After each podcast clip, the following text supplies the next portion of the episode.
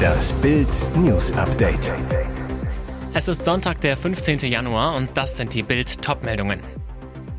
Erleichterung in der Bundeswehr, so lästert die Truppe über Lamprecht. Nur noch 598 Abgeordnete, Ampel will Bundestag schrumpfen. Viviane Geppert, TAF-Moderatorin, ist schwanger. Deutschland bekommt einen neuen Verteidigungsminister oder im Bundeswehrsprech E-Book, Inhaber der Befehls- und Kommandogewalt. Bei der Bundeswehr herrscht Erleichterung über den erwarteten Abgang von Christine Lamprecht, aber große Anspannung mit Blick auf die Entscheidung. Der nächste Schuss muss sitzen, heißt es. Die Devise Kompetenz vor Geschwindigkeit.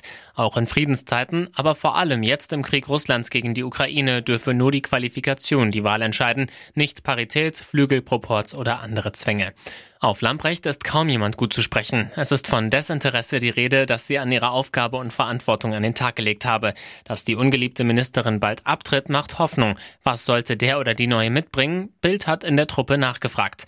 Ex-NATO-General Hans-Lothar Domröse hat klare Vorstellungen, was der oder die zukünftige können soll. Zu Bild sagte er, ganz wichtig ist Führung. Der oder die zukünftige muss schnell entscheiden und kraftvoll umsetzen, sowie einen riesigen Laden lenken können, ohne den Überblick zu verlieren.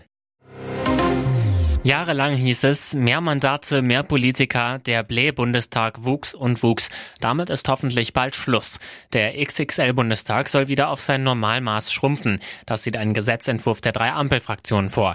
Das bedeutet künftig 598 statt derzeit 736 Abgeordnete. Heißt, alle Fraktionen im Bundestag müssten Einbußen hinnehmen. Durch Überhang und Ausgleichsmandate war das Parlament immer weiter gewachsen. Der Gesetzentwurf sieht vor, diese abzuschaffen. Das kann zur Folge haben, dass in einem Wahlkreis direkt gewählte Abgeordnete keinen Sitz im Bundestag erhalten werden. Die Vorsitzenden der Ampelfraktion schickten den Gesetzentwurf am Sonntag an CDU-CSU-Fraktionschef Friedrich Merz und boten Gespräche darüber an. Die Fraktion der Demokratischen Mitte eint, eine massive Vergrößerung des Bundestags über seine gesetzliche Regelgröße für zukünftige Bundestagswahlen vermeiden zu wollen, heißt es darin. Deshalb möchten wir für die nächste Bundestagswahl eine Lösung finden, die breit getragen werden kann. Sie hatte mindestens zwei Männer auf dem Gewissen und sollte dafür hingerichtet werden. Jetzt ist Mörderin Miyuki Ueta in einem japanischen Gefängnis an ihrem Essen erstickt. Die ehemalige Barangestellte habe sich am Samstagnachmittag in Hiroshima verschluckt und sei bewusstlos geworden, erklärte das Justizministerium des Landes am Sonntag. Die Gefängnismitarbeiter versuchten noch die Nahrung aus dem Körper der Frau zu entfernen. Vergeblich. Zweieinhalb Stunden später wurde Miyuki Ueta offiziell für tot erklärt. Die Killerin war 2009 wegen Mordes an zwei Männern verurteilt worden. 2017 wurde das Urteil rechtskräftig. Seither wartete sie auf ihre Hinrichtung am Galgen. Allerdings hätte die verhängnisvolle Mahlzeit noch nicht ihre letzte sein sollen. Das oberste Gericht stellte in seiner Entscheidung fest, dass Ueta die grausamen Verbrechen mit fester Tötungsabsicht begangen habe.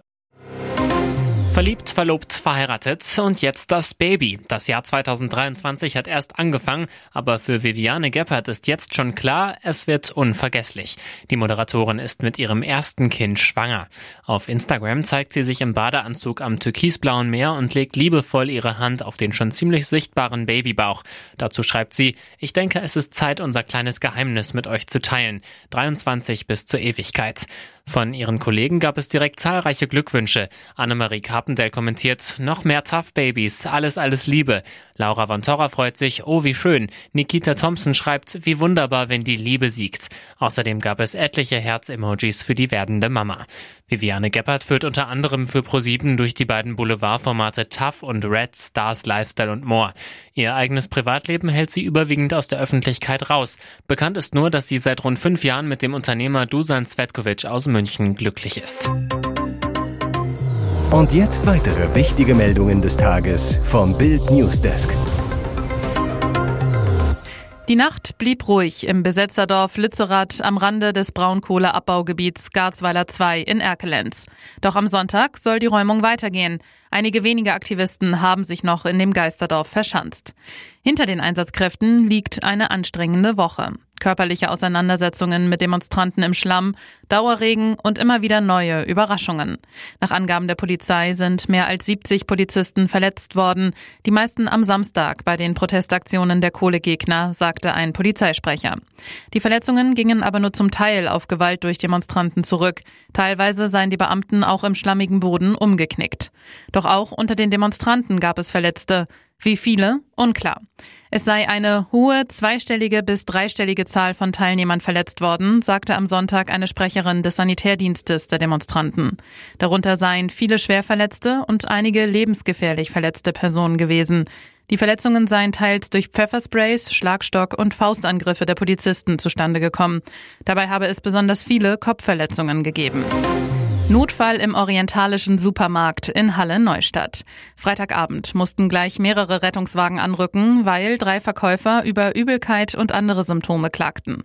Doch das Trio hatte keine gewöhnliche Lebensmittelvergiftung.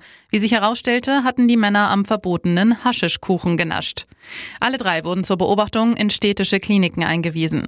Der Rettungseinsatz, an dem mehr als 20 Einsatzkräfte beteiligt waren, sorgte für große Aufregung im Plattenbauviertel. Peggy K. Ich war noch gegenüber im Laden einkaufen, als ich die ganzen Sani-Wagen stehen sah. Ich dachte, hier gegenüber muss irgendein Verbrechen geschehen sein. Polizeisprecher Michael Ripke zu Bild. Bei den Ermittlungen stellte sich schnell heraus, dass die Männer einen Kuchen zu sich genommen hatten, der unter anderem den Wirkstoff THC enthielt. Für Kunden habe keine Gefahr bestanden. Ripke weiter. Es wurde geprüft, dass die Männer keine Verkaufsware verzehrt hatten.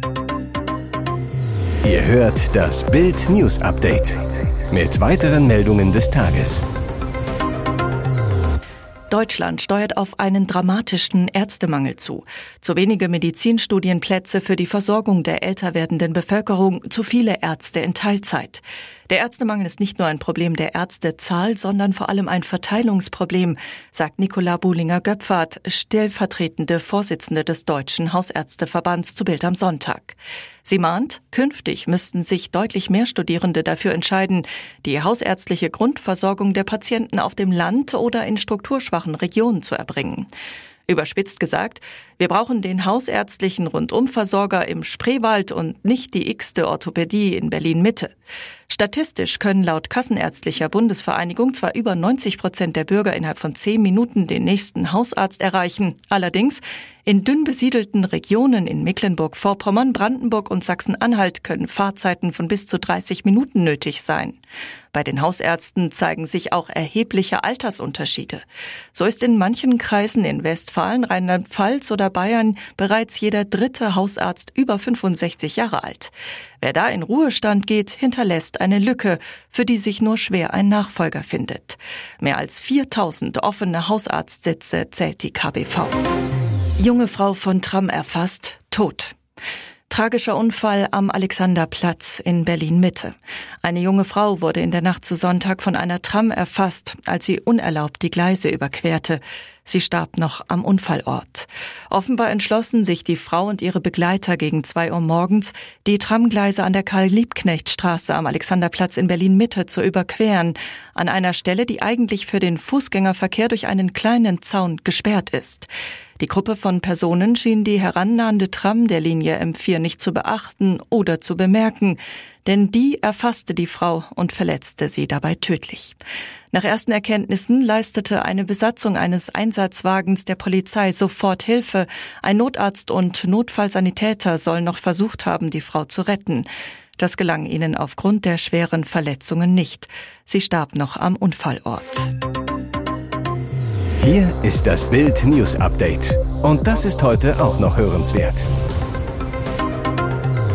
Rheinmetall-Chef Armin Paperger über Auf- und Umrüstung. Wir können 2023 keine Leopard-Panzer liefern. Sein Unternehmen profitiert von Putins Angriffskrieg und soll liefern, was die Zeitenwende auslöst. Armin Paperger, Chef von Deutschlands Rüstungskonzern Riesen Rheinmetall. Umsatz 2022 6,4 Milliarden Euro, Tendenz stark steigend. Auf Papergers Panzersortiment, unter anderem Marder und Leopard, hofft in diesen Wochen besonders die Ukraine. Aber Im Interview sagt Paperger, dass eine Lieferung von Leopard 2 Panzern derzeit nicht möglich wäre.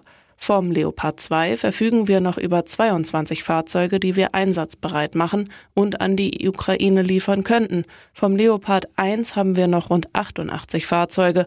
Doch diese Panzer können wir nicht ohne Auftrag instand setzen, da die Kosten bei mehreren hundert Millionen Euro liegen. Das kann Rheinmetall nicht vorfinanzieren. Die Instandsetzung würde dann auch noch ein knappes Jahr dauern. Die Fahrzeuge müssten nicht nur neu lackiert werden, sondern auch für einen Kriegseinsatz umgebaut werden. Paperga.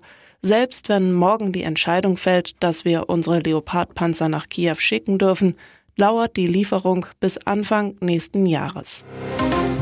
Sensationstransfer. Kreisliga-Club holt Champions League-Kicker. Wenn in der Kreisliga-Kabine plötzlich ein Champions League-Spieler neben dir sitzt. Spektakulärer Transfer in der Kreisliga A Mörs. Die Spielvereinigung Royat Schephusen hat die Verpflichtung von Konstantinos Mitroglou bekannt gegeben. Der griechische Ex-Nationalspieler mit 65 Einsätzen hatte eigentlich seine Karriere beendet, aber gibt nun sein sensationelles Comeback. Der Transfercoup wird möglich, weil Mitroglou noch Bock auf Kicken hat, in der Nähe des Clubs lebt und zum Freundeskreis von Royat-Coach Robert Krupper gehört – der spielte in der Jugend für den MSV Duisburg, genau wie Mitroglou. Krupper in der Neue Ruhr Zeitung. Wir haben keinen Geldgeber im Hintergrund, sondern lediglich einen neuen Sponsor, der einen Satz frischer Trikots spendiert. Kostas ist ein guter Freund, der noch einmal mit uns Fußball spielen will. Momentan steht der Club abgeschlagen auf dem letzten Tabellenplatz, mit Mitroglou als Mittelstürmer, sollte aber noch was gehen.